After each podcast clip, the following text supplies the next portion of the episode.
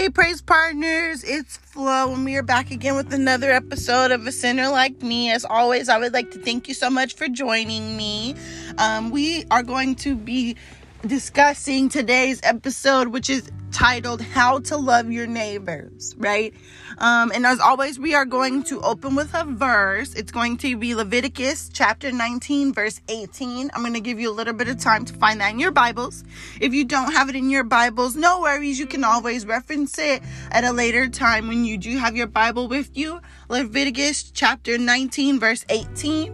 When you have it, say amen and amen again. Do not seek revenge or bear a grudge against anyone among your people, but love your neighbor as yourself. I am the Lord. And if you are new to being a praise partner, thank you so much for joining us. Please reference the very first season as well as the first couple episodes of season two so that you are able to catch up on what we are discussing.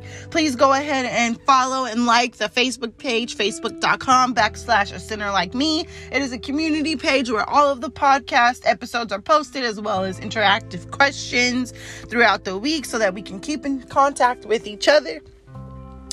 And let's go ahead and get into it, right? So, I do know that we are living in a very, very, very special time, right? A very, very tense time, which is why I wanted to speak about loving our neighbors because sometimes, and not necessarily your physical next door neighbor, but other people with that throughout the world, strangers you may or may not even know, people you come across, right?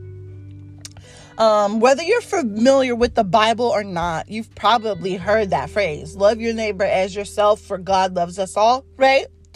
Uh, this command was first written in Leviticus, which is in the Old Testament, and it comes right after we read that we shouldn't seek revenge or hold a grudge against people. When we think about our neighbors in the literal sense, we think it's someone who actually lives next door to us. In order to know what neighbor truly means, we have to go back to the original Hebrew text of Leviticus 19:18, which is what we just opened with. The word for neighbor is plesion, and it means friend or any other person. Basically, we're supposed to love everyone, right? the argumentative family member, the friendly man at the grocery store, the frustrating lady down the street. Ooh, is she frustrated? The sweet child in another country, the person who voted differently than you, the person who voted differently than you. Think of the climate we are in right now. The person who voted differently than you. That's quite a lofty command, isn't it? but it's essential. So much so that Jesus made it the second most important command. Right? And I do want to read a, a couple verses for you to emphasize this. Teacher, which command in the law is the most important? Jesus answered, Love the Lord your God with all your heart, all your soul, and all your mind. This is the first and most important command. And the second command is like the first love your neighbor as you love yourself. And that's Matthew 22, verses 36 to 39, if you'd like to reference it later. It's quite a challenging command and even feels a bit unattainable. It might appear more realistic if the verse said, Hey, love your neighbor when they're being nice to you and when everything is going great. But if they upset you or do something to annoy you, then you don't have to love them. You get a pass, right? That's not what it says. But Jesus was pretty clear. We should love our neighbors all the time. Imagine if we loved our neighbors, if God loved us the way we love our neighbors. Would God truly love us? Ouch. I know that stings for a couple people listening. So, how do we actually love our neighbors? We love God first and ourselves second. Loving God first means that we receive His love for us because He loved us first. And people preach self love all the time. You have to love yourself first before you can love anybody else. No, you have to love your love God first, and then love yourself as God loves you, and then love your neighbor as you love yourself, which means you love your neighbor as God loves you, right? Loving God first means that we we receive his love for us because he loved us first. God's love for us is unconditional. It's hard to fathom that kind of love, even harder to display, right? We just discussed that at the end of the last episode. That's probably why we often sink to the level of loving other people only when it feels convenient. Loving ourselves isn't some type of self absorbed love. Loving ourselves means we see our value because Jesus did. He saw it enough to die on the cross for us. Learning to love ourselves because of the value we have in Jesus will help us to love our neighbors. When we love our neighbors, we are being the hands and feet of Jesus. The next three days of this episode, we're going to learn how to love our neighbors well. Okay? The next three episodes are going to learn how to love our neighbors well. All of us have people in our lives that we're close to. It may seem easy to love the people we know well, but in reality, sometimes it isn't. Loving our neighbors means we love them on easy days and on the hard days. We applaud their successes and comfort them when they fail. So, I know you're saying, okay, Flo, are you going to give me some examples or some ways to do it? Sure, I'll give you some practical ways that we can love the people we're close to. Number one, lighten their load. When we know someone well, we know when things are going well and when they're not. When someone is facing a struggle, we can be easily a part of the solution. It's easy to say things like, let me know if you need anything.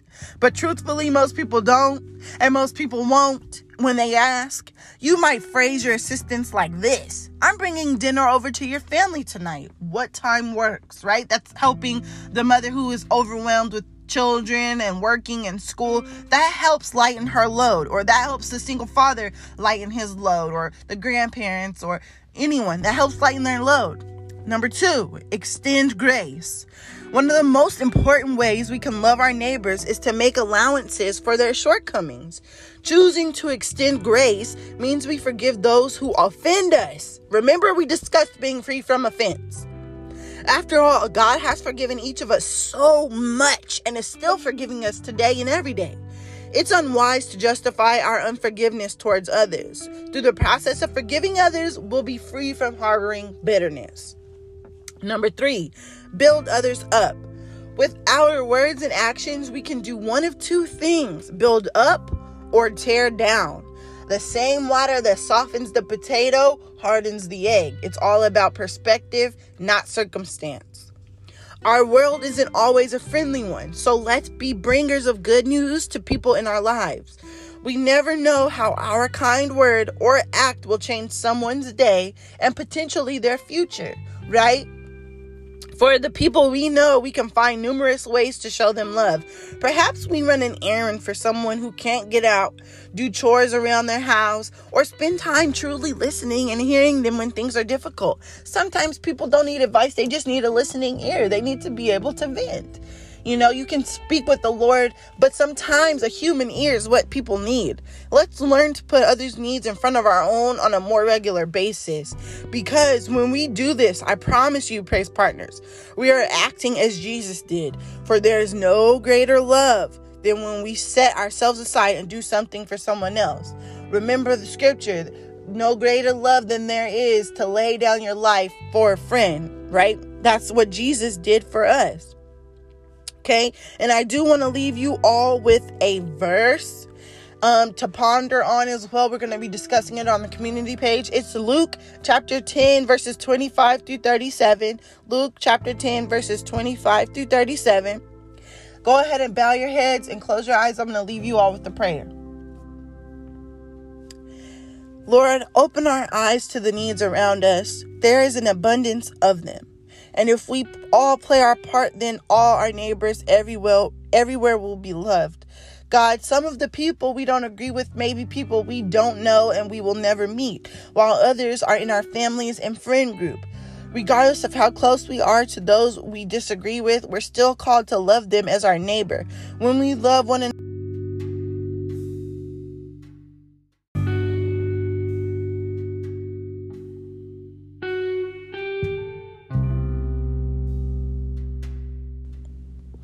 When we love one another as you taught us, we can focus on our similarities and show our compassion.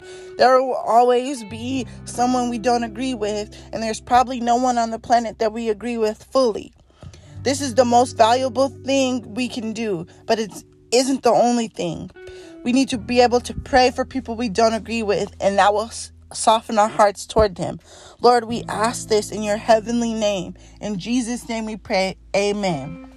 All right, praise partners, thank you all so much for joining me again. As always, I pray health, wealth, happiness, prosperity, and abundance over all your lives. I love you all so much. Please be safe out there. Have a good night.